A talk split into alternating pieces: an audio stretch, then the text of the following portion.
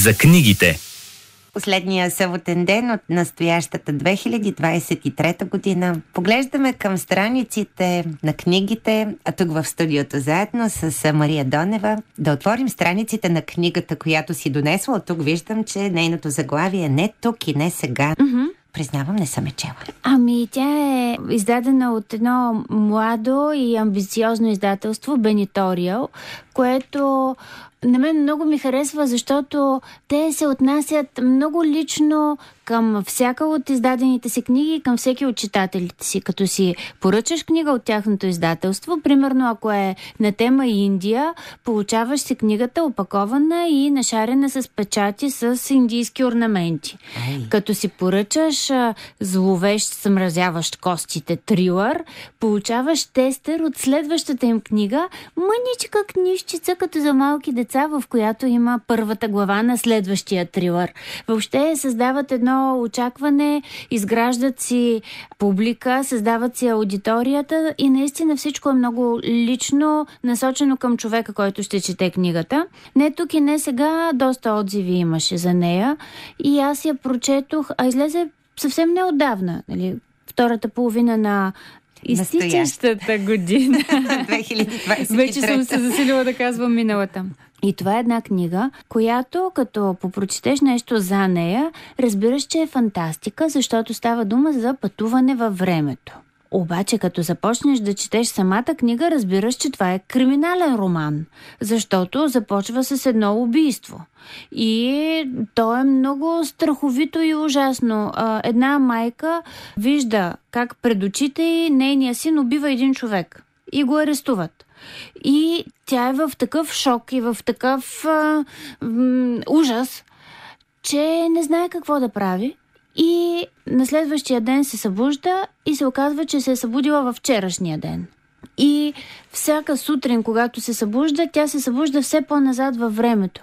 Измислена история ли е това а, или е пътуване във времето? Няма как да знаем, защото след като изпълнява своята мисия, стига до тайните, които е трябвало да бъдат разкрити и са лежали далеч назад във времето, тя се събужда, в същия ден, в който не се случват никакви убийства и след това се събужда в следващия ден и дори не си спомня, че е имала такива преживявания. Тоест, може би всички ние правим такива пътешествия и после забравяме. Не знам. Няма как да знам и затова не мога да го отрека. Четейки, разбираш, че това е една книга за семейните отношения, любовта и доверието когато се връща назад във времето, за да тя не го решава. Просто това се случва и тя първо е в пълен шок, защото не всеки ден се връщаш, примерно вчера, след това 5 дни по-назад, след това 8 дни по-назад, след това 7013 дни по-назад. Тя не го решава, това се случва с нея и тя разбира, че нищо не е било такова, каквото тя си го е мислила.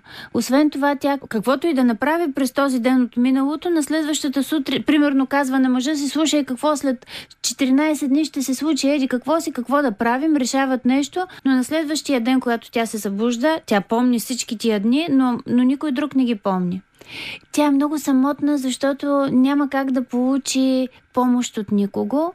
И освен това е много самотна, защото хората, на които е вярвала безпрекословно, повече отколкото сама на себе си, се оказва, че са имали много неочаквани тайни. Оказва се, че нейното доверие не е било оправдано, тя се чувства излагана, чувства се предадена. После разбира, че всъщност без да знае, е постъпвала правилно, ма как да говоря за книгата без да ви я разкажа? А пък не искам, защото, значи така, майсторски е написана, особено в началото така бавно, бавно и после действието се забързва толкова стремглаво назад и всяка глава, те са кратки глави, последното изречение на всяка глава просто преобръща перспективата и ти си мислиш, че си ха-ха-ха, разгадах, значи ти си брат на Еди кой си изведнъж ще оказва, че не, е не никой не е брат на никого. А, абе, направо всяка една глава стоиш и гледаш все пак какво стана. Някъде завършва трогателно, някъде ти се плаче, защото си се успокоил и си щастлив. Друг а, финал пък е толкова страшен, че четеш панически, защото се надяваш това да си мислиш да не е така и то не е така, ми е още по-страшно. А книга, която най-напред те ангажира с а, а, мислите и преживяванията на Джен, Майката. И след това обаче така се завихрят събитията, че просто не можеш да оставиш книгата. Наистина е много интересна и аз, разбира се, за края на годината и за празнични дни, аз си мислех да избера нещо оптимистично. И защо избра все пак? То... Не тук и не сега.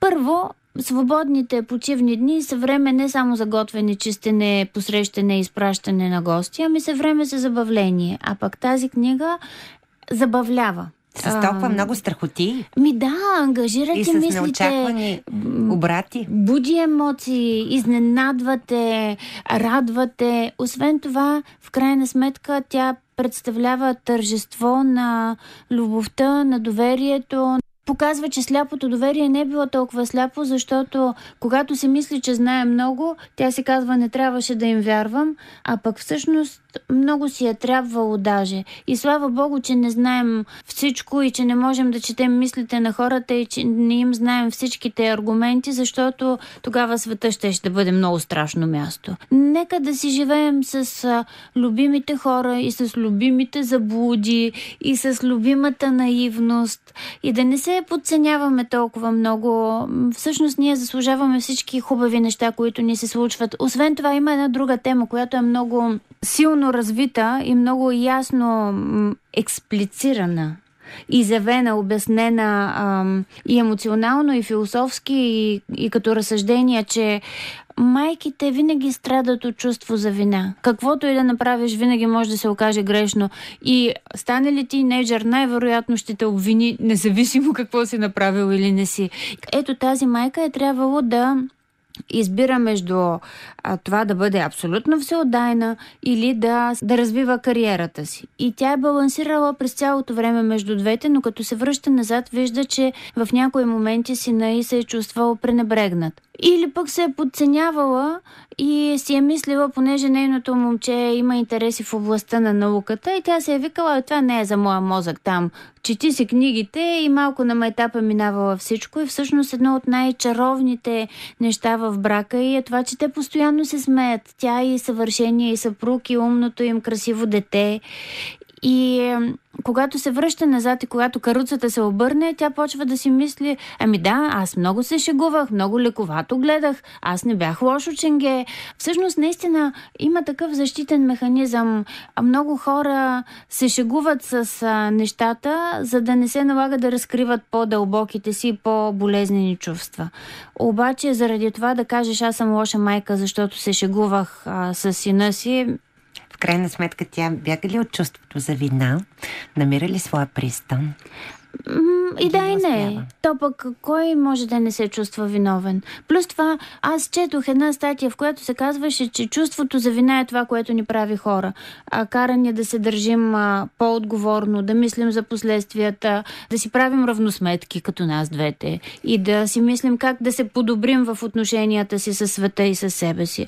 Всяко прекалено нещо е лошо и е болезнено, но малко вина е хубаво пък човек да си има. И Всичко много да е трудно има. да намериш баланс баланса. Трудно е. А, накрая има една обяснителна бележчица, която е ето погледни колко е 5-6 реда, в която се говори за истеричната сила. Защото всички събития са много реалистични и много така и психологически добре обяснени с едно малко изключение пътуването във времето. Тази примка във времето, с което тя прави е, един завой в миналото и се връща в настоящето. И това обяснение, което липсва е, че има една истерична сила – когато видиш, че Жан Вължан, дето някакъв човек беше затиснат от кола и той каруца, каруца да. и той вдигна каруцата, за да може да спаси живота на човека. И се казва, че много, особено майки, родители, но най-вече жени майки, които видят, че детето им е застрашено, могат да усетят такъв силен прилив на сила, енергия. че могат да направят неща, които никога преди и след това не са способни. Включително да пътуват назад във времето, за да може да спасят детето си. Книгата е много остроумна, много добре оправдано и мотивирано е всяко нещо, което се случва, пълна с изненади и наистина, ако човек обича психологически романи или пък романи за фантастични пътешествия във времето, а също и криминални, защото става дума за една организирана мафиотска група, която прави едни лоши неща, няма да ви кажа какви. Доста широк а, диапазон от читателски очаквания би могла да покрие тази книга. А какво знаем за автора? Че много хубаво е написал книгата си.